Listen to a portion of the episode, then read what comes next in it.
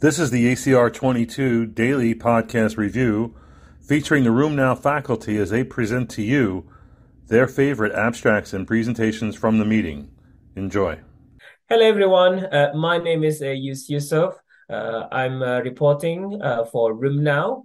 Uh, I'm from Leeds, United Kingdom. Unfortunately, uh, I'm not available uh, to attend uh, the ACR conference in person. However, this is the uh, wonderful things about the hybrid conference where I can join my colleagues uh, through online.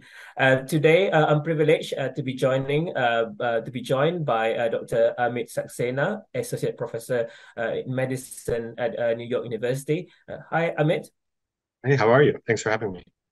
Yeah, welcome.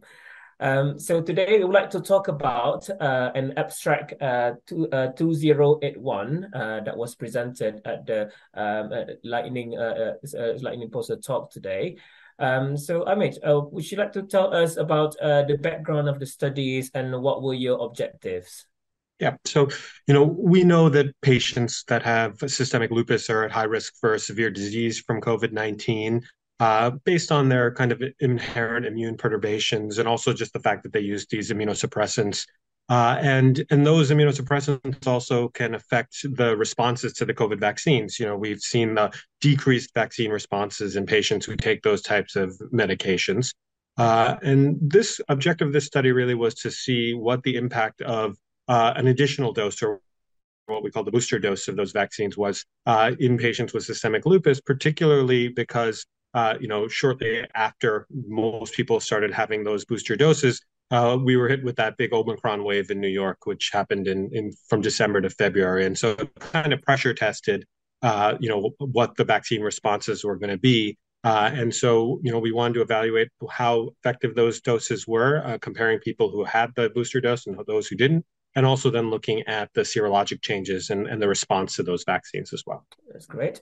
Um, so just to clarify that, so majority, so the, the study was done predominantly during the Omicron uh, period. You know, we tracked our patients, you know, from the time that they got the vaccine. So we do have data from before that, uh, but uh, but you know the truth was there weren't a lot of breakthrough infections in that time period really we only had two breakthrough infections before omicron uh, and then when Omicron came, was we saw the potentially the vaccine uh, evasiveness of that variant uh, led to a large number of cases. Uh, although I think one of the key takeaways of this study was that even though there were a large number of cases, there wasn't a lot of that severe disease that we saw early, uh, and we really kind of uh, think that that's for the effectiveness of the vaccines overall.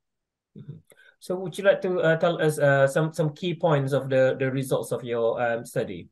Yeah, sure. So, uh, you know, we looked at 163 patients from our lupus cohort uh, at NYU, and um, and we followed them for a mean of 11.2 months afterwards. You know, at least six months after their vaccine, uh, or uh, until the time of the breakthrough infection, uh, and um, and you know 125 of those patients had uh, a, a, booster dose so we were really looking at the comparison between those patients who had it and those patients who didn't uh, and what we saw was that you know, about 22% of the patients that did have that additional dose of the vaccine had a breakthrough infection, while, while 42% of the of the patients who didn't have the vaccine, the additional vaccine, had it. So that was actually a statistically significant to 0.02, uh, uh, and uh, and so that tells us that in addition to just helping prevent severe disease, these booster doses were actually helping prevent people from catching um, COVID-19.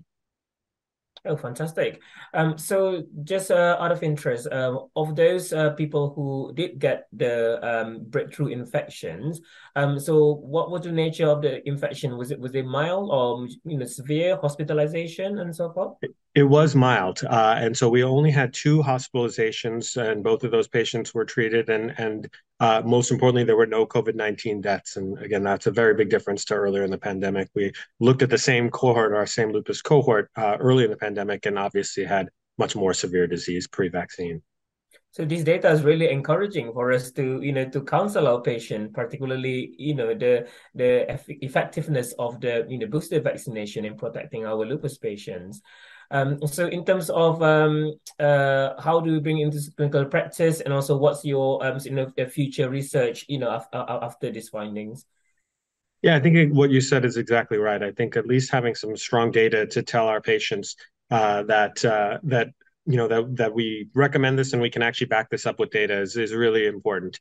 Um, and you know, and we're just one of many, obviously, uh, clinical studies that have been looking at some of these questions, uh, and we're seeing the same responses, uh, you know, kind of throughout. And and and other studies are showing the safety of these booster vaccines and the vaccines in general. So, so just the more information we have, uh, the better we can we, it is to talk to our patients. And you know, we're going to continue following this cohort and seeing what happens to them as they develop. Obviously, as we get new vaccines, we'll be monitoring those things as well. And so, you know, we'll we'll keep t- taking a look at this these patients. Uh, th thank you so much, um, Dr. Saxena, uh, for uh, a quick recap of uh, your, your your findings. Uh, and thank you for all um, for for listening today. Uh, and please follow um, RheumNow uh, through um, Twitter, YouTube, and LinkedIn. Thank you. Hello, everyone. I'm Olga Petryna, reporting virtually from the ACR 2022.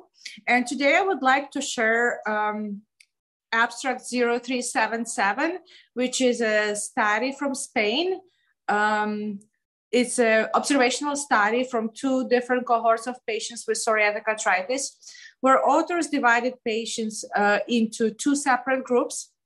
Patients with early onset PSA, which is onset before age of 40, and those who were diagnosed after the age of 60 and, labeled late onset PSA. Researchers looked into the differences in the clinical presentations and uh, presentation and outcomes of patients who were diagnosed early versus uh, late onset disease. And they found that when it comes to clinical presentation, patients who have late onset disease are more likely to be male. They happen to have more structural damage uh, and worse functional scores by BASFI uh, at the time of diagnosis, even though there is low, less diagnostic delay um, when it comes to establishing diagnosis.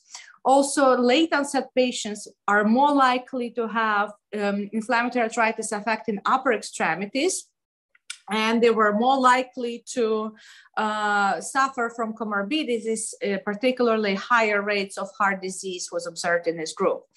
When it comes to uh, presentations such as sacroiliitis and enthesitis, those were more likely in early onset disease, and they were there seemed to be not to affect quality of life uh, as much in the younger population. I found it interesting that while the patients with sacroiliitis and enthesitis were seen in younger population more often, there was no difference in disease activity and severity between the two groups. And it seems that differences in clinical presentation did not affect uh, treatment choice based on the age of onset. I would be curious to see more studies about treatment choices in patients with uh, disease diagnosed in earlier, in younger age as opposed to older uh, groups, particularly because we do see there's more structural damage, more impact on quality of life and functional status in these older diagnosed patients. Uh, but I guess I'll have to scavenge for more abstracts in that regard. Uh, if you would like to find out more, please follow us on RheumNow and enjoy the meeting.